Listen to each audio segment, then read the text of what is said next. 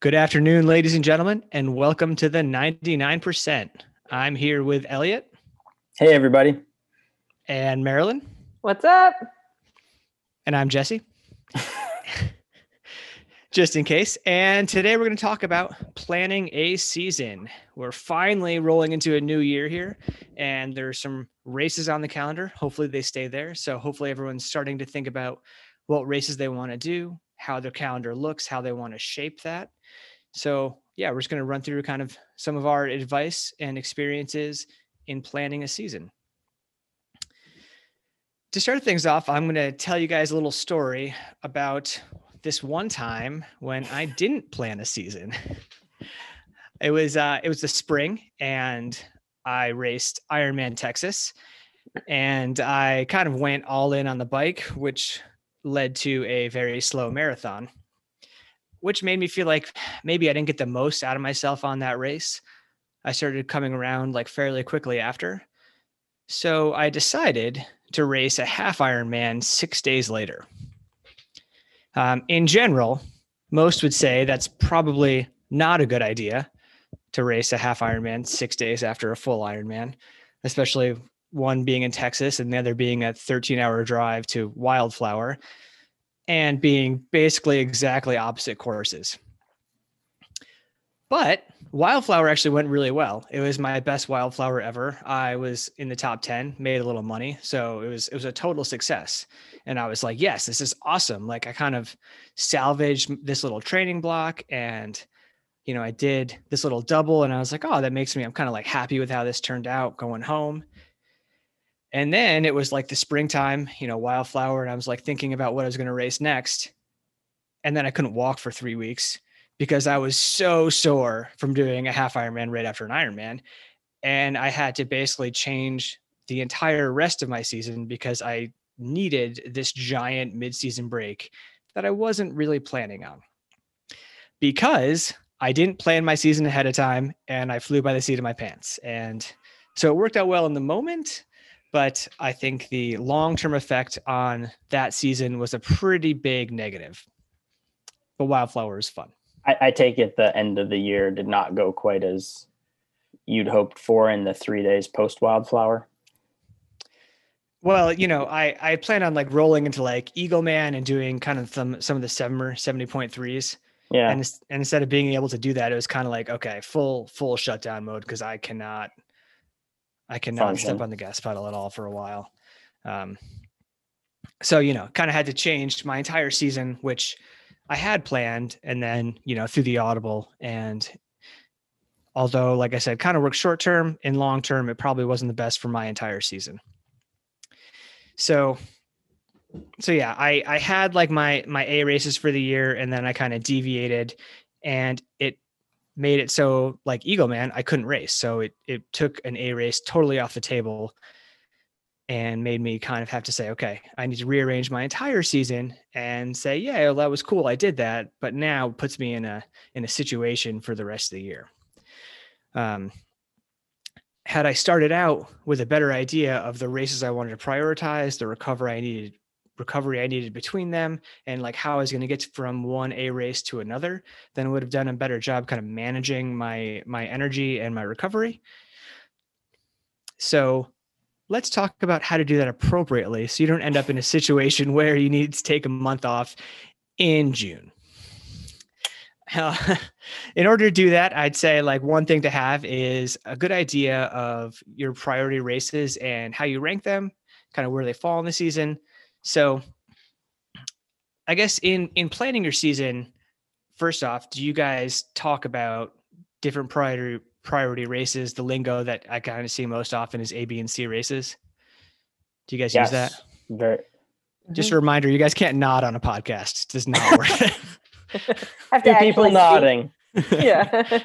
Marilyn, take it. Yeah, yeah. I use I use A, B, and C. And you know, while I'm listening to you talk, Jesse, I've like I've had all these different thoughts and and different things where I was like, oh, uh, you know, I have ideas on that and different scenarios where I've dealt with that and things that might have played into it. So it's going to be fun to dive into the different approaches and and different ways you can plan a season and you know questions I even have for you that maybe had you done things a little bit differently there would would have the outcome been a little bit different. So, but to answer your question, yeah, definitely use A, B, and C. So C being the lowest priority races or practice races, and then B is ones that you're using as um, a little bit more priority, but you're you know you're maybe not gearing completely up for.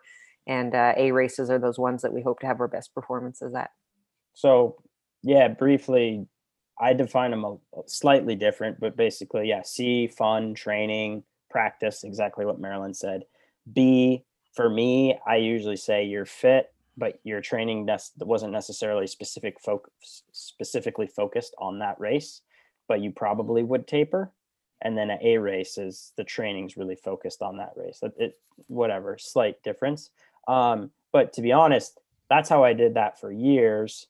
In probably the last eight to 10 years, I don't necessarily use ABC, but I use that I, always have the what is the most important race to you this year? What is the second most important race to you? And then why? And then we we talk specifically about those answers. But in effect, for most anybody, it's really easy to use the ABC. And I, I think that's the easiest way to talk about it for this podcast. Yeah, so I think the important thing is that there there is like an order or ranking to the races, yeah. and ABC works as well as as anything, I suppose, right? Yep. Mm-hmm. Um, yeah, I think that just just to add to that, the, the one thing that I like to think about is like the the the rest you're going to take so that you're fresh for a race is going to change, right? You might not rest much for a C race. You might rest a little bit more, so you're tapering, feeling a little bit more fresh for a B race, and then obviously for an A race, you're going to be tapered, ready to to rock and roll. Um, that's that's kind of what I think about is, as far as like the the energy or like the the amount of training time that's going to be set aside for that race is going to change based on ABC.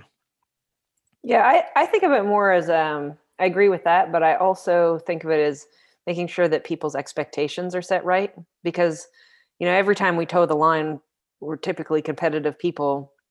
We forget the whole ABC thing, and and everybody is like super competitive, and then you get the person who says, "Oh, I was really disappointed with my performance," but they've forgotten that it was a C race and what the so if we if you define that and outline it going in and know that your training blocks are geared towards your peak performance being at that A race, then it's just going to really help people understand where they are at in in like their mindset and their expectation for that race and what they're hoping to get out of it. So I think it really helps manage that for a lot of athletes as well.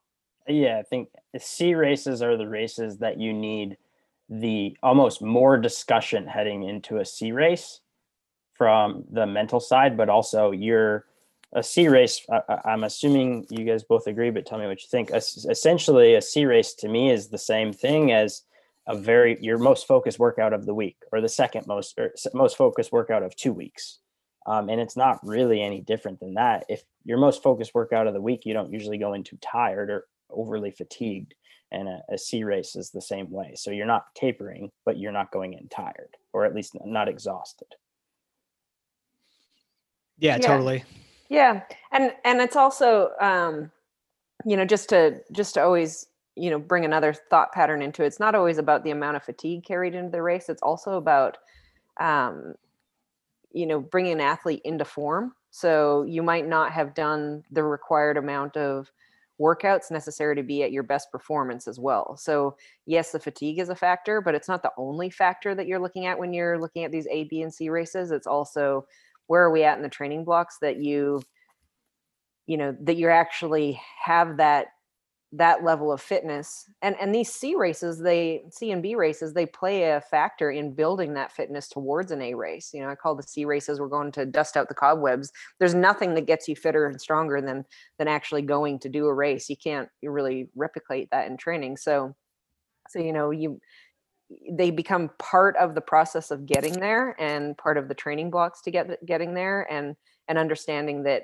yeah you might be carrying a little bit of fatigue but that's not the only factor and so you know having having a good understanding of that i think is important yeah i mean having done this a long time it's still hard for me to to keep that in mind as i'm going to a race that i'm not going to have my fastest race ever at a c race when I'm tired going in and and ha- I'm not totally ready for it. But so it is something that you definitely need to have those chats with your athletes with and make sure they they can see kind of the, the big picture on that.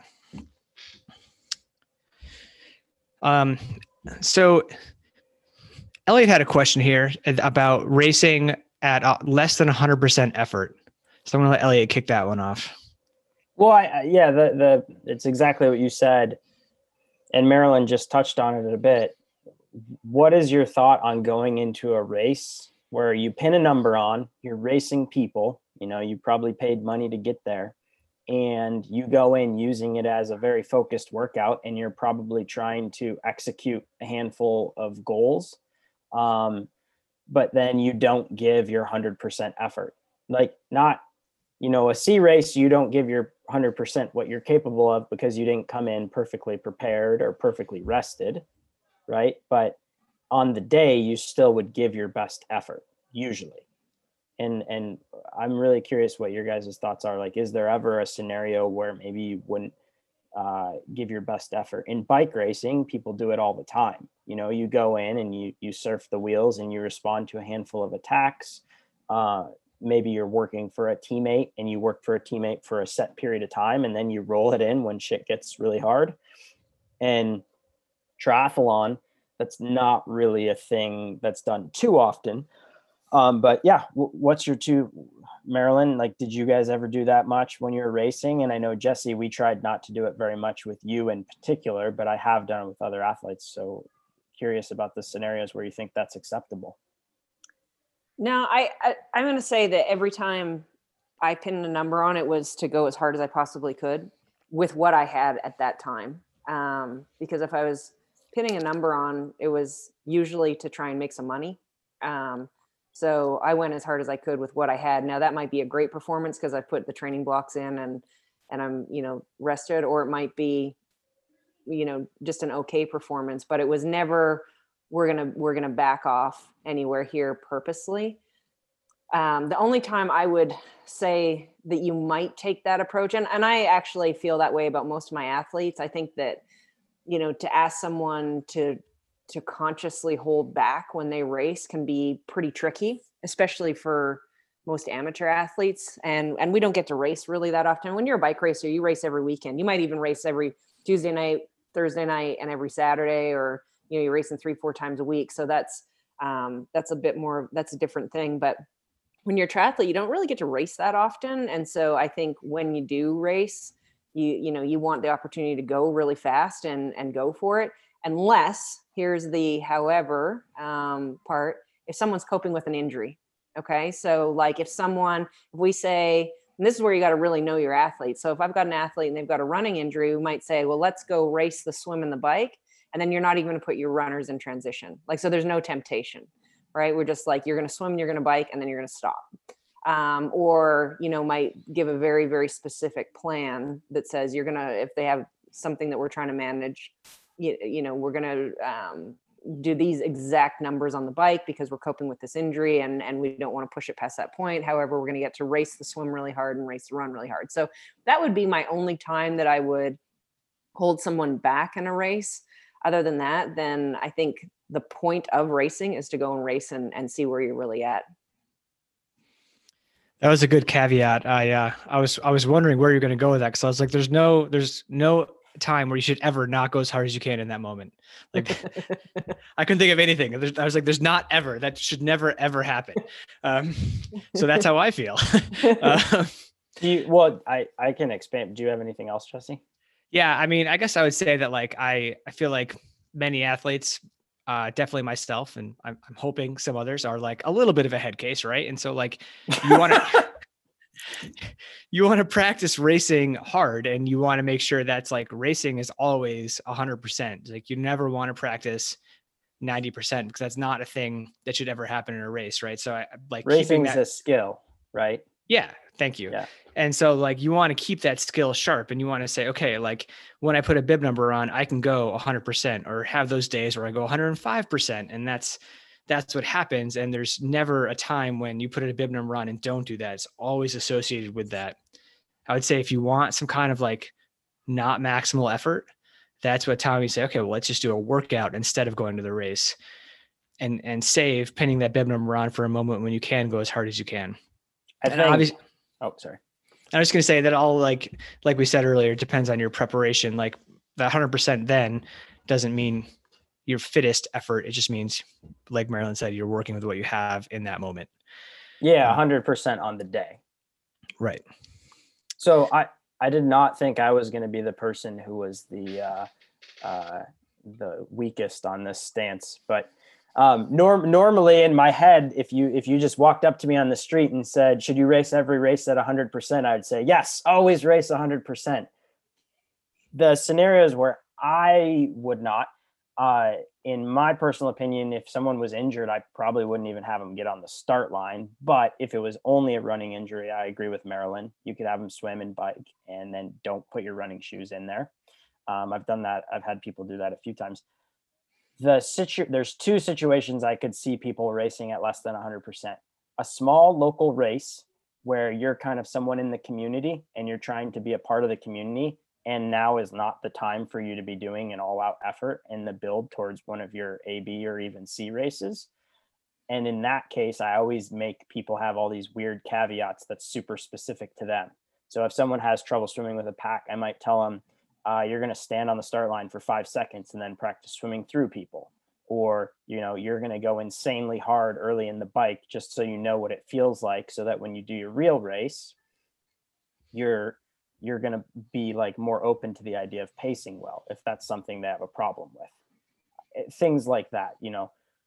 Um so i think it's that local race and then the other one is where if you know going in that you're going to win the thing by 10 plus minutes then maybe you're just using it as training and usually those aren't races with prize money. Nobody's going into a prize money race knowing they're going to win.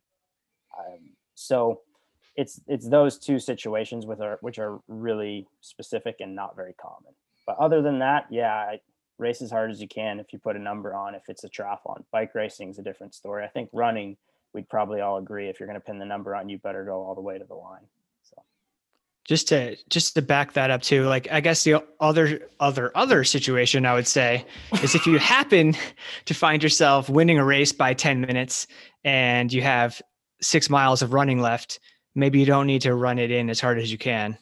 Maybe you can jog that one in if you're going to maintain the lead that way, and uh, and save it for another day. If you're if you're racing for money and trying to race somewhat regularly, and that's that's the situation you're in, then because I mean running hard at the end of the race is causes the most damage and fatigue. So if you can avoid that and still win, and then that could be a good thing for your overall season that Yeah, you're planning.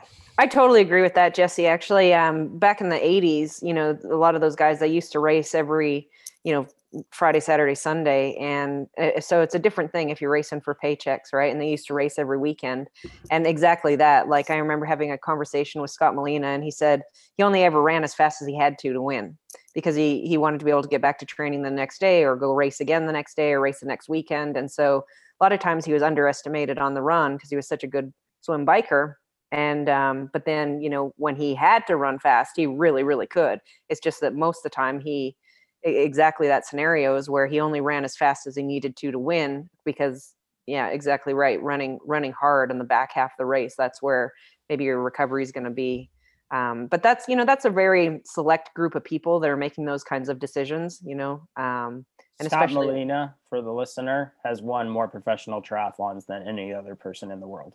So yeah so he has. I mean, the, the, the guy raced a lot, you know. So those are those are special cases for sure, but definitely something to keep in mind if you're if you're if you are racing for a paycheck. That's true. And yeah, I guess on on the racing injured thing, I think that we it's it's you have to be really careful, right? Because you never want to prolong an injury.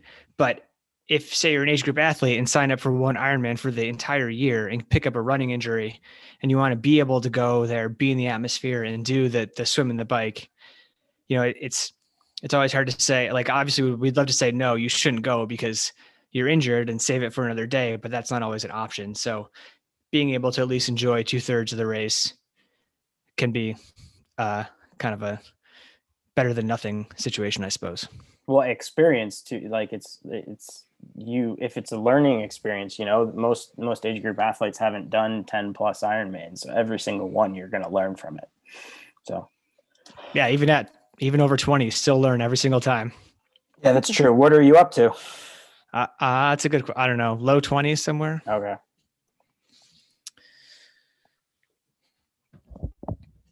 So above and beyond like selecting A, B, C races and setting up the season, how how do you space out those races? Like can you can you stack A races? Do you think you should have six months between A races?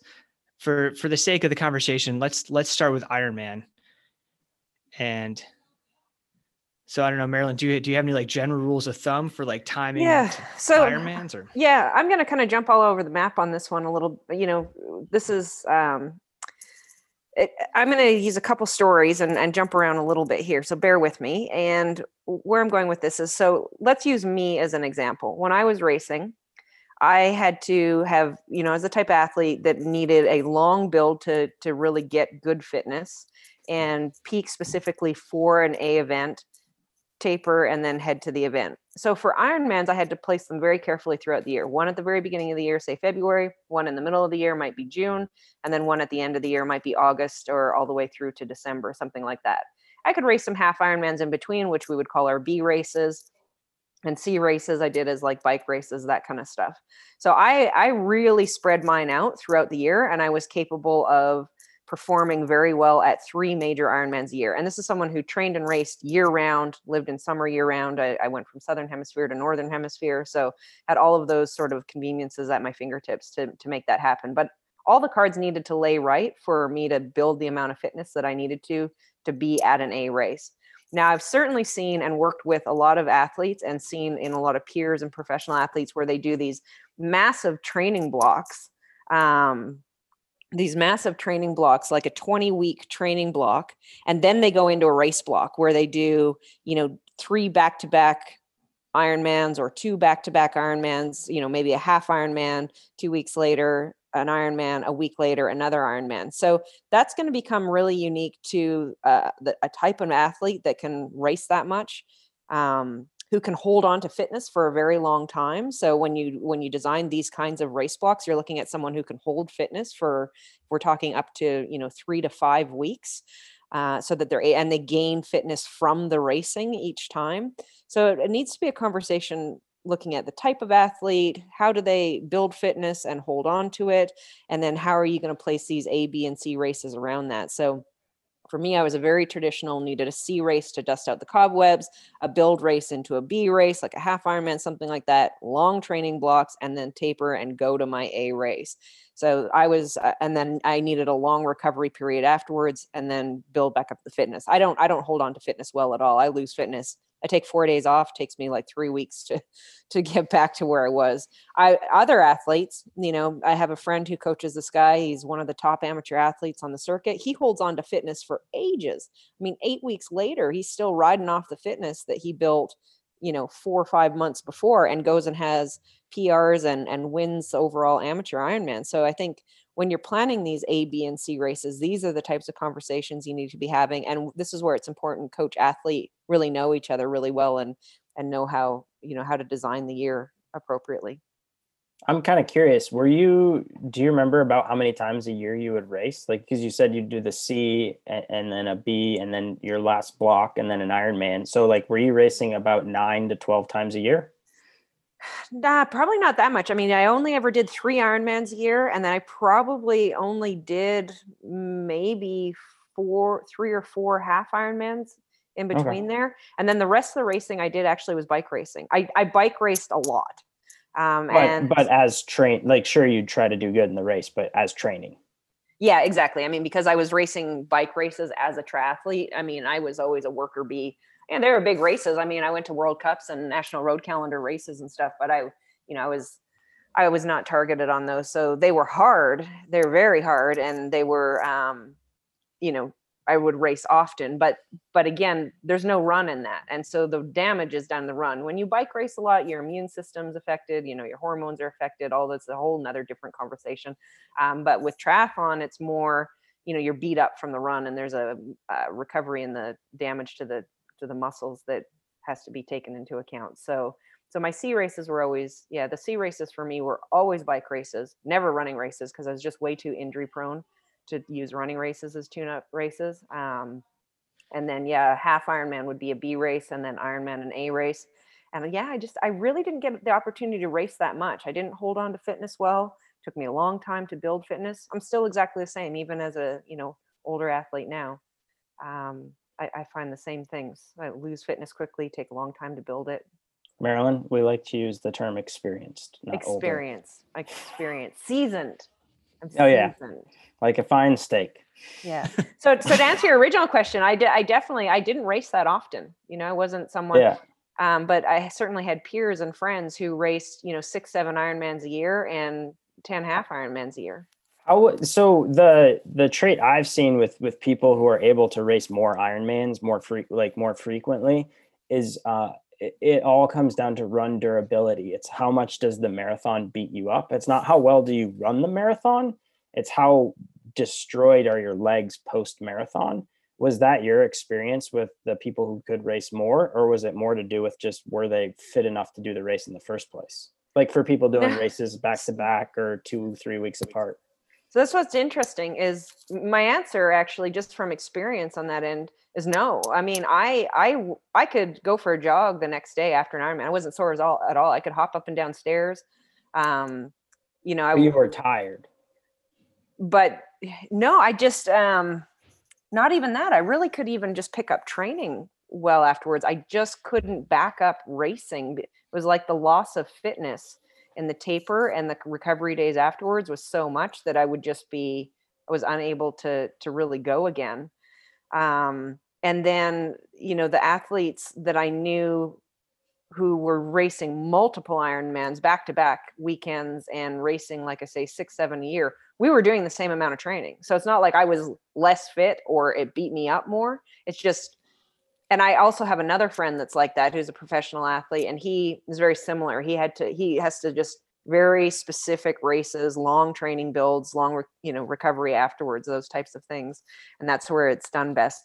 I mean, I could back up a race, it just wouldn't go go well you know just um it's really i think more to do with how i think i think the defining factor between the two is if i had to put a finger on it it would be how well you can hold on to fitness between races because you know if you look at a race block let's say you're doing two three weeks look at even itu racers um, mm-hmm. you know if you're if you're racing if you do like a five week race block, you've got to essentially hold on to the fitness that you built in the mm-hmm. six months prior to be able to perform your best and gain fitness from enough fitness from those races and the recovery that that you're performing well still on week five. Whereas, you know, for someone someone like me, just you know, the taper into the Ironman and then and then the you know the little even the few days rest afterwards, the the level of performance just wasn't there anymore. So I think it would be interesting to dive into that on different athletes and see see if that's like the main thing. That that's that's super interesting to me because my experience has been it's certainly the the fitness for certain people. Jesse, are you trying to say something or are you doing stretches? Stretches, sorry. Okay. Um um for the listener, Jesse has very mobile shoulders or maybe not so mobile shoulders so the I found that the fatigue post race, particularly with an Ironman, was is so individual and so race to race that that's where you have to make that Ironman decision um, very person to person, which I guess is your point, right? Mm-hmm. Everyone was ma- massively different with their Ironmans coming in and how much fitness they carried post Ironman, how much fatigue they carried. Mm-hmm. So that's interesting. Hmm.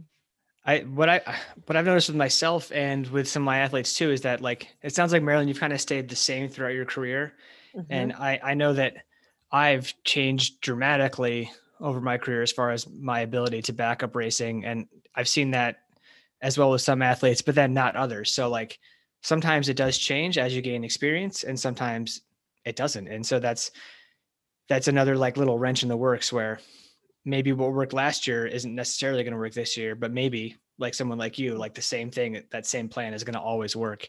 Yeah. But yeah, for me, it, it definitely changed.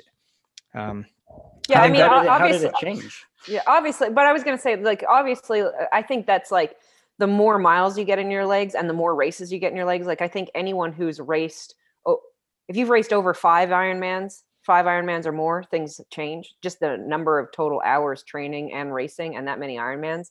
Um, and then when you've raced over ten Ironmans, again, things really, really change in terms of um, recovery and how you're able to stack races and and get back into training, that kind of thing. So I think um, you're absolutely you know spot on with that jesse is that you know it, for most people it does really change you know it's uh because now you're you're gaining you know you're you're gaining it's old it's- man strength. yeah i mean it's cumulative right it's cum- cumulative and and just Exactly. race hardening is right especially with ironmans it's you know if you've done 20 ironmans you're just going to be different than someone who's done two that's just that's that's 20 marathons in your legs and that's you're just a different person for sure I think another factor that comes into play is like we talked about earlier, how hard you run that back half of the Ironman for for your recovery and how well you were able to fuel that Ironman. I feel like if I stay really on top of like hydration and nutrition, and I've seen the same thing with the athletes uh, that I work with, that if they do a really good job with that, sometimes they can come out of the Ironman uh, feeling better and and recover more quickly than than the races where it's super hot and humid and you're just totally behind on everything by the time you get to the finish line. And i think that that takes just a whole nother toll that can really take a lot more time to recover from. So i guess besides the individual ironman the fueling and conditions in which they're in can also play play a pretty big role elliot you look very confused I literally feel like I have the opposite experience with almost everyone I coach. The the reason being when someone's better so maybe it depends on the caliber of athlete, et cetera, but when somebody's better fueled throughout the whole race, they and they're running harder on the back half, the recovery from the back half of that marathon's harder. So often when people have their better races, in my experience, they have a longer recovery period from the running stress. And I think you are more talking about specifically like the overall, like how tired you are stress, as opposed to the pounding. Is that fair to say?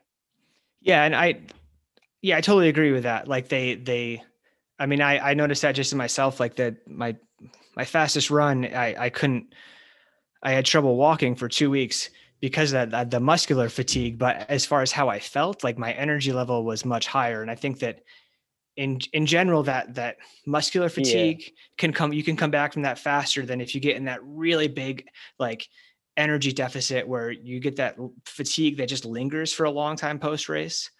I feel like that can almost be harder to come back from than the pounding. Uh, I mean, I, it's definitely individual. I feel like you feel worse right after, like your legs are like, oh, my legs are totally effed, and you feel like that, and that that feeling can can feel like it's going to last forever. But I think Mhm. that really deep fatigue, like um, just like everything is drained, I think that can actually take longer to recover from. I, I think I think I would agree with that statement if you're talking about most any age grouper um, of any caliber. But I do know, like for the fastest of the fastest pros, when they hit their fueling and they run really fast, so they're muscularly fatigued, but also they basically just spent eight to nine hours at peak exertion. That amount of fatigue with the with the faster folks I've coached, like for, for the people who've won and been on podiums of Ironman, men and women, it always seems like when they really nail it, their fatigue's longer. And I'm kind of curious, Marilyn, when you were saying that, I'm kind of wondering if it's because you were good at executing the races you showed up to. Did that actually, maybe you just had a more deep seated fatigue and that just you needed that recovery before you'd be able to do it again because it took too much out of you? Because you were saying how you spaced it out like perfectly. And to me, that shows like, well, maybe you just did a really effing good job of of executing and you like could do it, but you could only do it so many times. Um, what's your thoughts? Yeah, I I would agree with that. Like I think when I I'm I think when I raced, I was always going like as, that was as hard as I could go. so so yeah, it would I mean it would take a lot out of me, you know. Um so yeah, I I think you're you're you're you know, that's definitely it's just like I only had so many of those efforts in me a year. And I typically, this is, you know, this, I know this is kind of on our list to work our way through is the races I did were typically pretty hard races. You know, I raced in Malaysia, I raced mm-hmm. in France. Um, I picked, so, so I was, for I the very, listener, Malaysia is far more oppressively hot and humid than yeah, yeah, talking, and France is really hilly. Yeah. So we're talking about, you know, one was, yeah, extreme climate conditions. The other one was extreme terrain conditions. Um, and then I typically race something like Ironman Canada or Ironman Western Australia at the end of the season, which you know those were at least kind of medium, not too bad. But I think I raced as hard as I could on very difficult courses, and so you know I think I think you'd be right in saying that for sure. Okay, that's interesting. Mm-hmm. Jesse. Uh, so I guess if you were if if we were going to provide any sort of like rules of thumb do you guys have anything you would suggest or do you just would you just kind of leave it as like it really depends on the individual situation how much time they need to prepare how much time they need to space out the races elliot's raising his hand. Yes. If you're if you're doing your first ironman give yourself half year minimum is what i would say if we're going to go by rule of thumb. And again if you're doing your first ironman i would say you'd be nuts to schedule any sort of race within two months after unless it's like a fun run.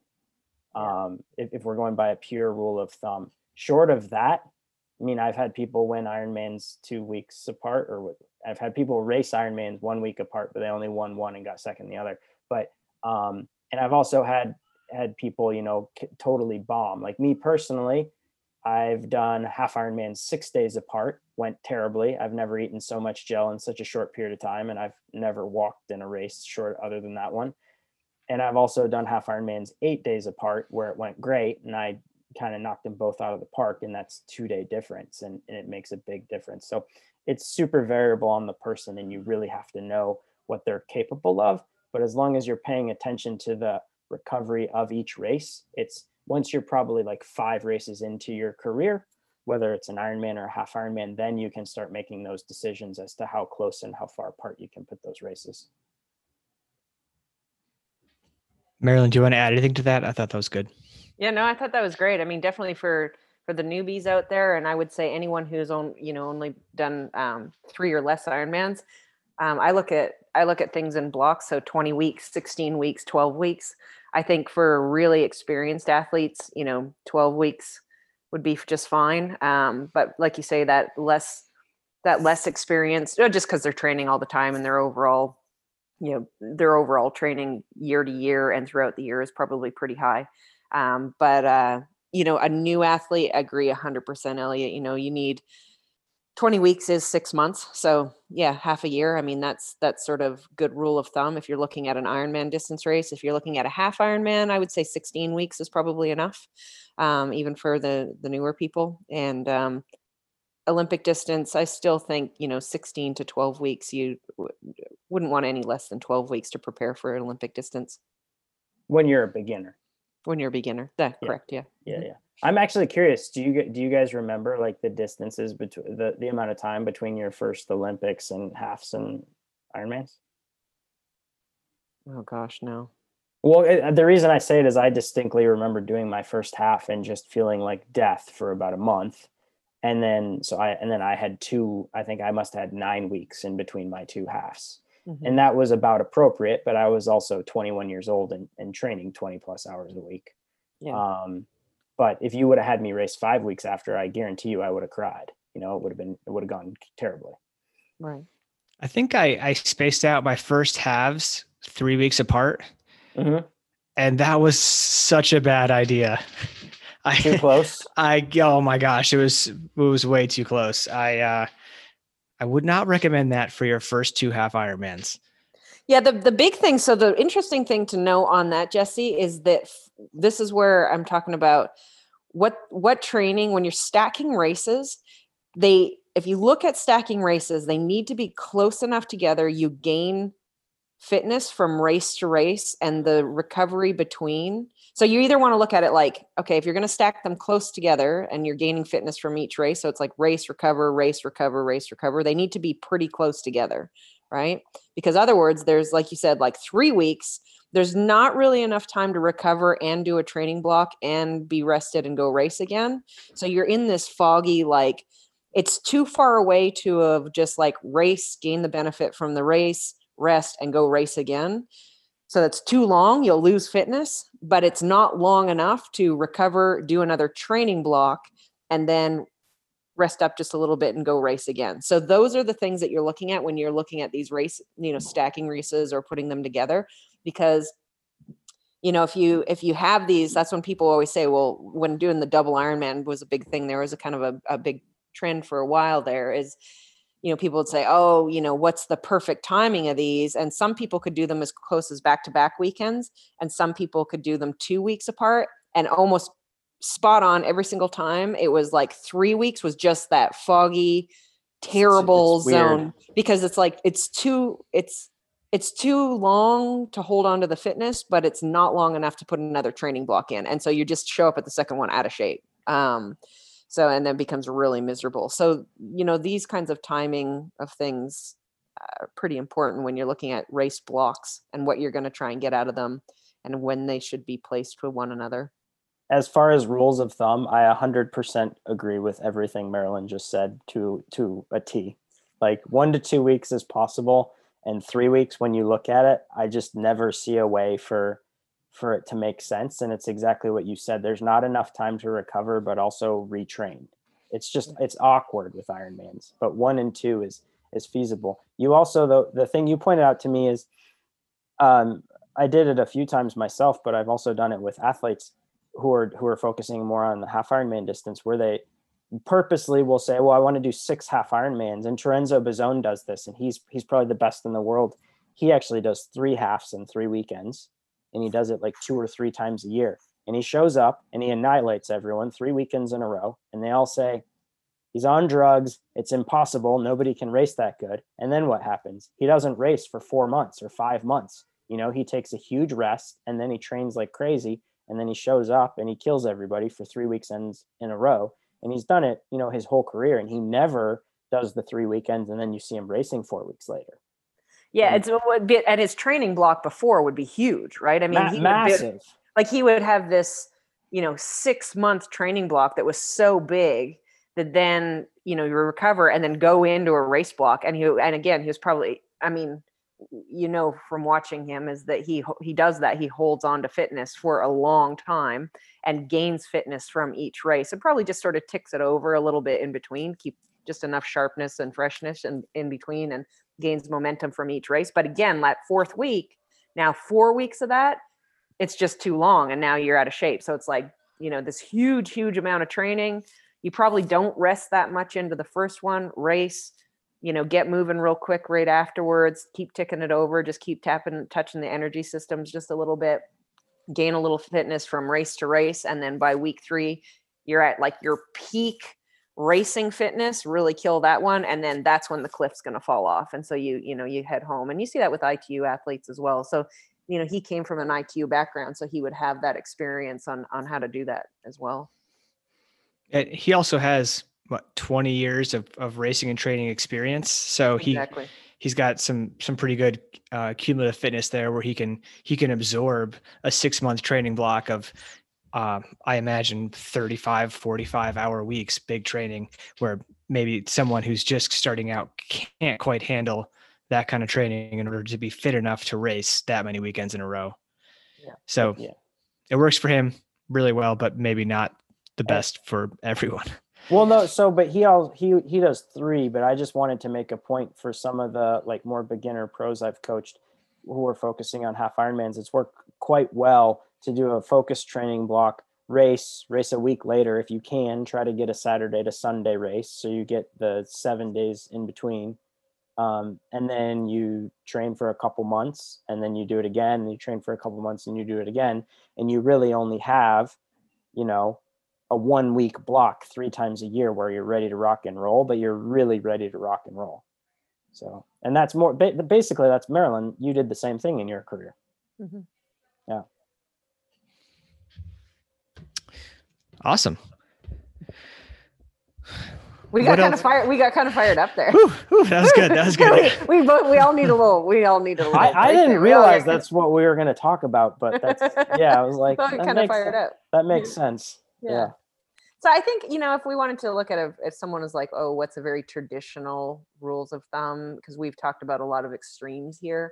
You know, if you, if you, you know, if you do a good three, four months training, and then say after about three, four months training, you want to do your first C race, little sharpener race, see where you're at, test the waters. Might be something shorter like a sprint or Olympic, or maybe a single sport type event like a running race or a bike race or something like that. Maybe even a swim race.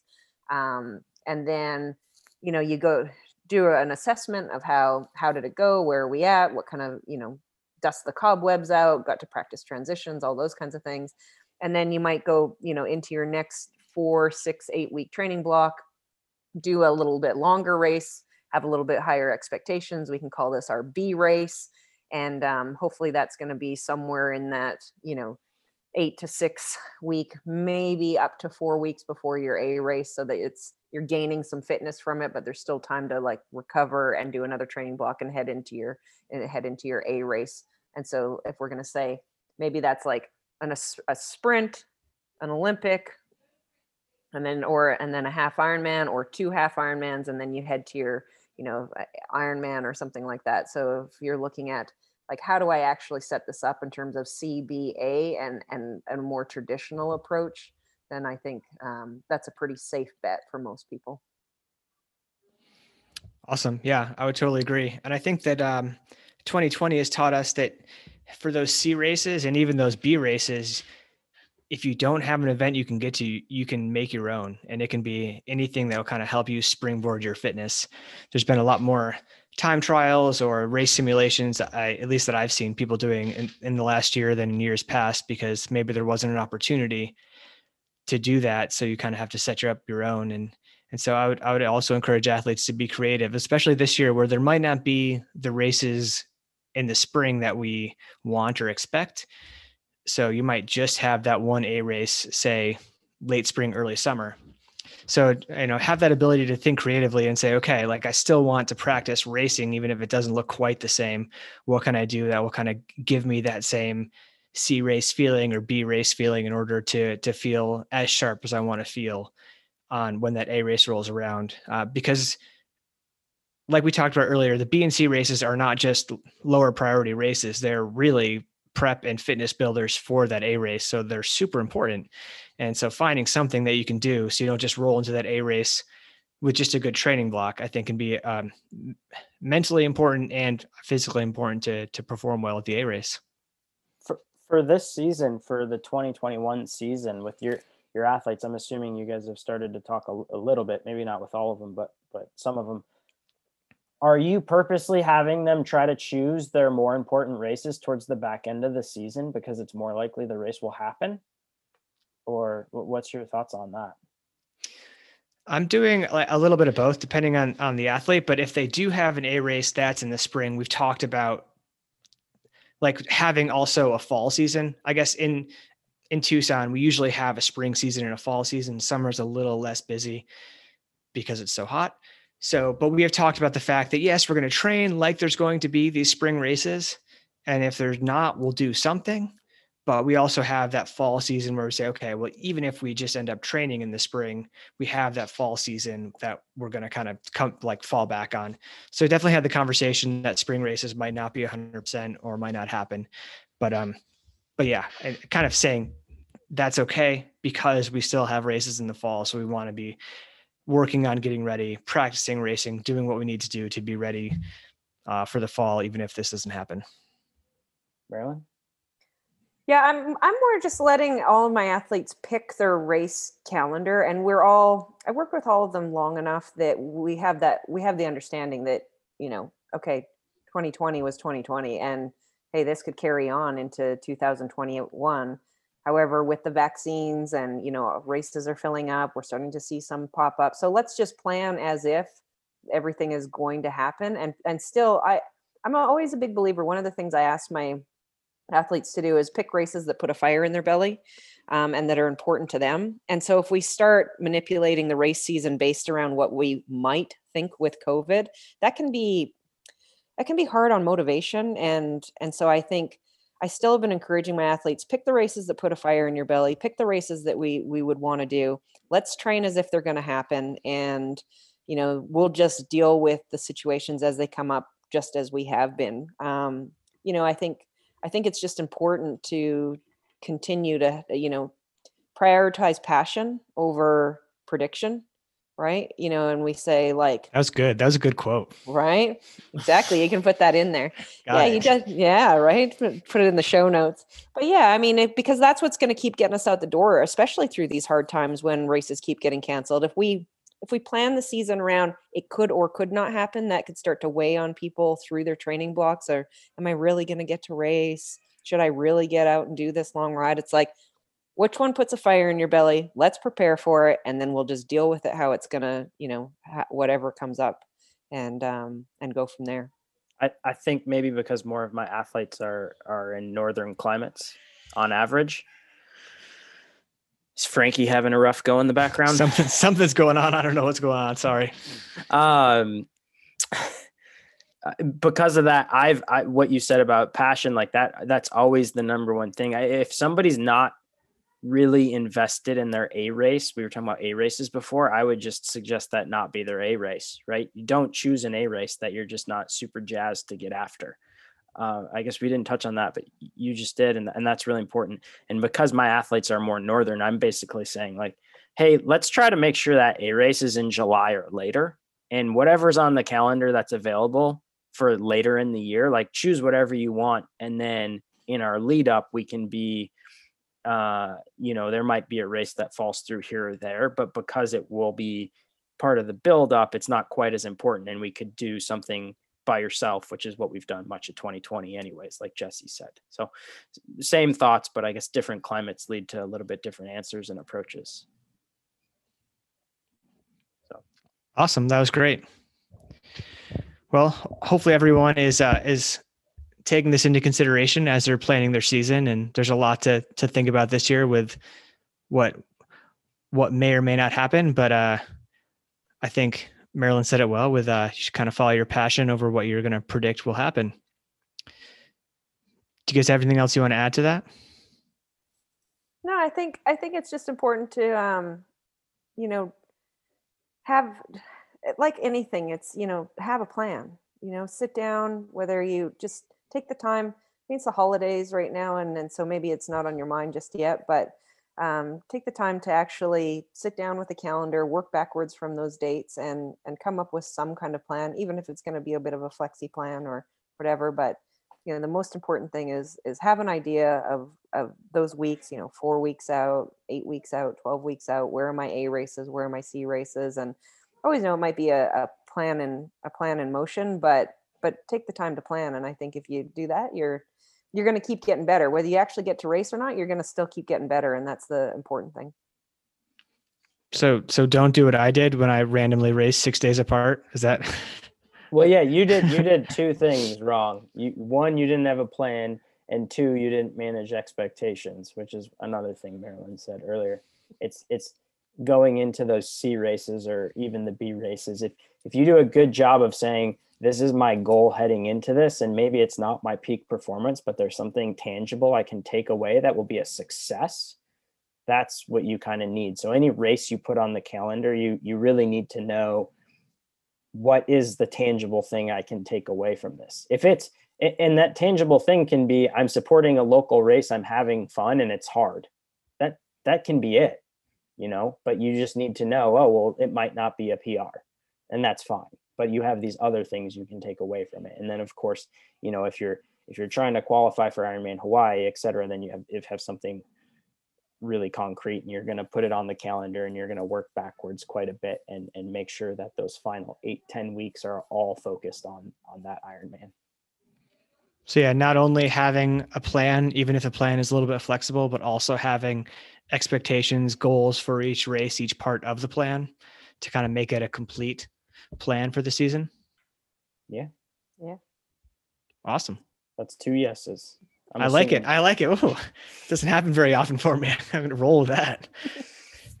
uh, well, on that note, I, I really enjoyed spending the afternoon with you guys. Hopefully you guys did as well. And, yeah. um, yeah. Absolutely. Always fun, guys. Yeah. All right. Take care. Good to chat. Talk to you guys soon. Bye. Bye. Bye.